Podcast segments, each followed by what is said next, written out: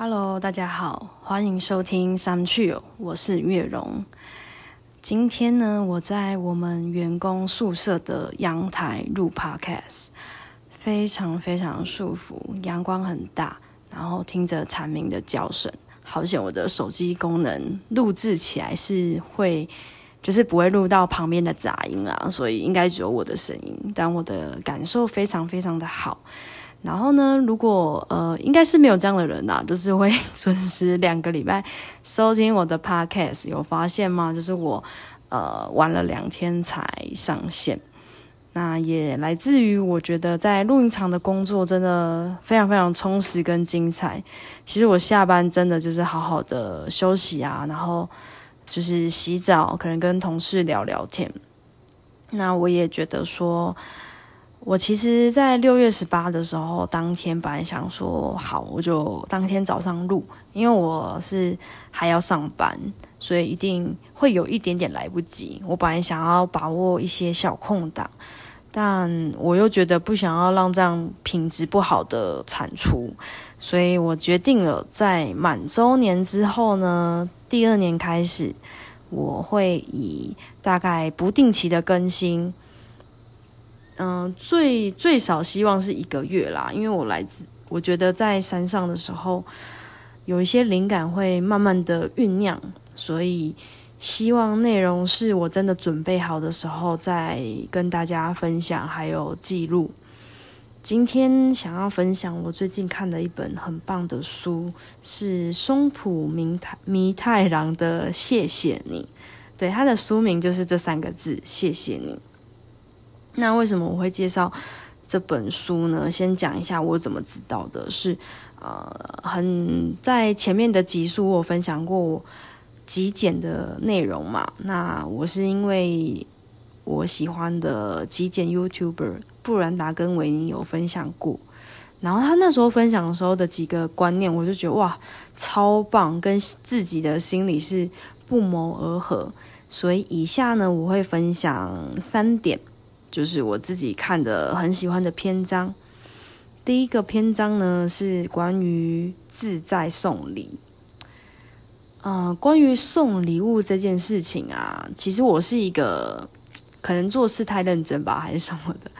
尤其是在感谢别人的时候啊，或是要送东西，我会希望说，就是这个东西是对方用得到，然后对方也喜欢。其实还蛮难的，就是相对于小时候，可能就是去文具店买一个相框啊，或是好一点的包包，对方可能就很开心。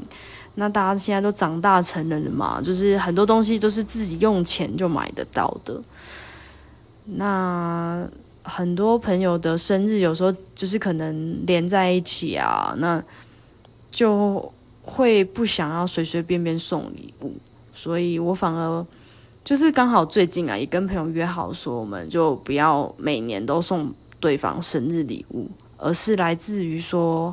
诶，你可能去逛街啊，或是去什么景点，然后看到什么东西想到对方。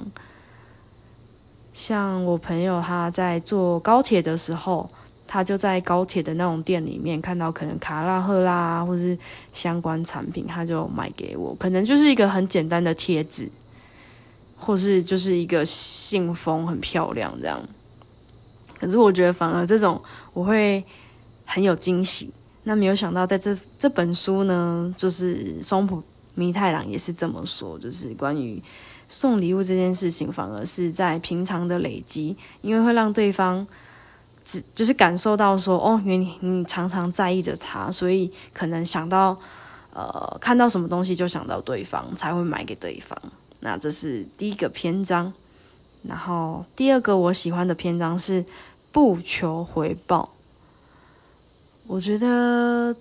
这个是有一点点难，然后尤其是在彼此可能不平衡的时候吧，你就会想起过去说：“哈，我都对你怎样怎样，那你怎么在这个时候就没有对我怎样怎样？”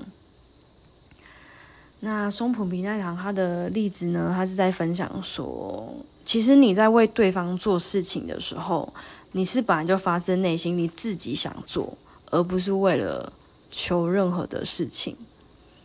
我其实也在练习这件事情，嗯，因为我是一个还蛮喜欢让别人开心的人啦，所以我在为对方做什么事情的时候，我真的是发自内心的想要关心他，或是想要了解他，想要送他这个东西，想为他做什么事情。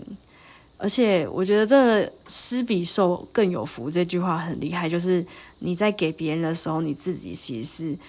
得到更多。那因为我最近就是也是跟一个朋友呢，反正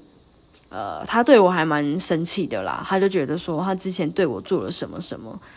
那他需要我帮忙的时候，我怎么没有对他做？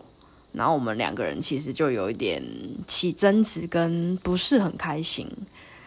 那我一开始是蛮有情绪的啦，但后来我自己也去思考说，其实，嗯，其实不求回报，并不是每个人都做得到。那他会这样想，也是蛮正常的。所以我就是告诉自己说，更坚定的觉得，当我为别人做事情的时候，呃，不要有去想要未来他也这么对我做回馈，就是。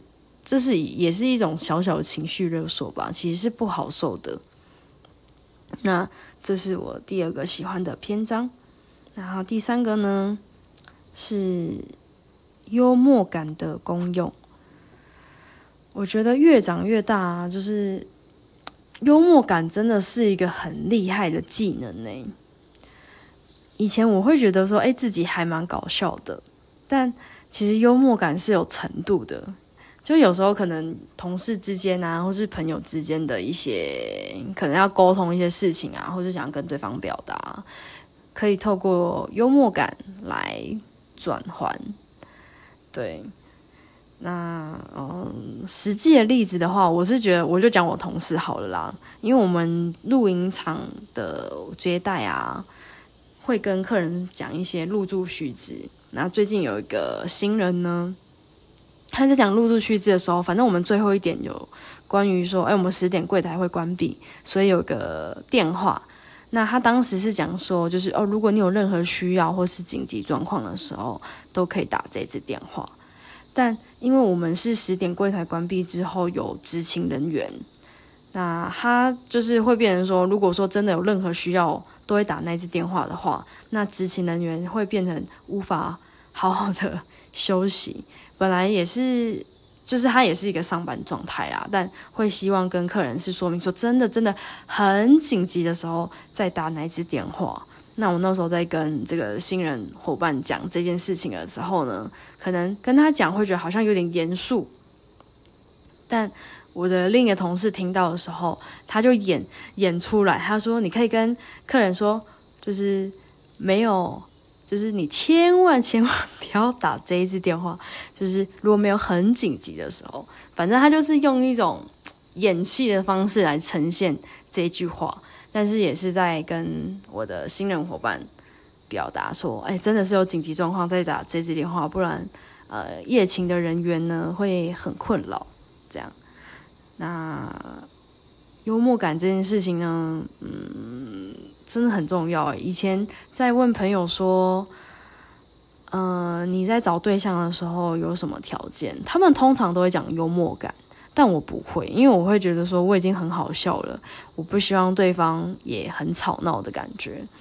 但后来发现这不是吵闹，这是一种很高尚的智慧了。对啊，好，然后最后的最后呢，嗯，我觉得谢谢你这三个字会让人。觉得很舒服，很刚刚好，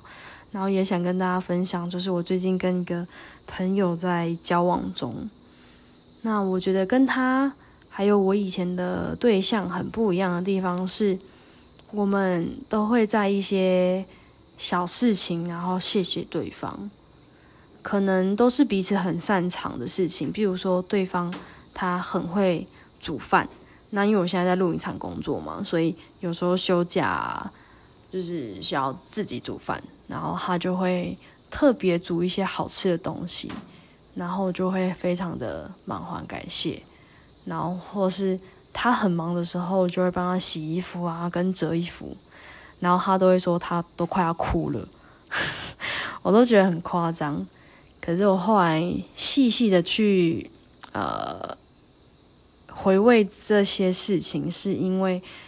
我们彼此都会很对对方的事情做谢谢跟感恩，而不是把它作为理所当然。然后我们也会彼此关心啊，或是彼此在意。可能比如说我的生理期，他就会记着啊，或是会煮红豆汤给我听。红豆汤给我喝啊，给我听什么？然后可能对方，呃，哪边不舒服啊，我就可能隔天或后天都还会再去问他一次。那他就跟我说，觉得这样的关心很温暖，他觉得很棒。可是以前我可能也是这样关心别人吧，但对方可能也没没这样子的对我感谢。所以啊，综合以上呢。我觉得“谢谢你”这三个字，呃，就当你越感谢对方一些可能真的是很小的事情，而且我觉得懂得去察觉一些小事情，嗯，会觉得更满足。诶，觉得人生好像真的 无所求。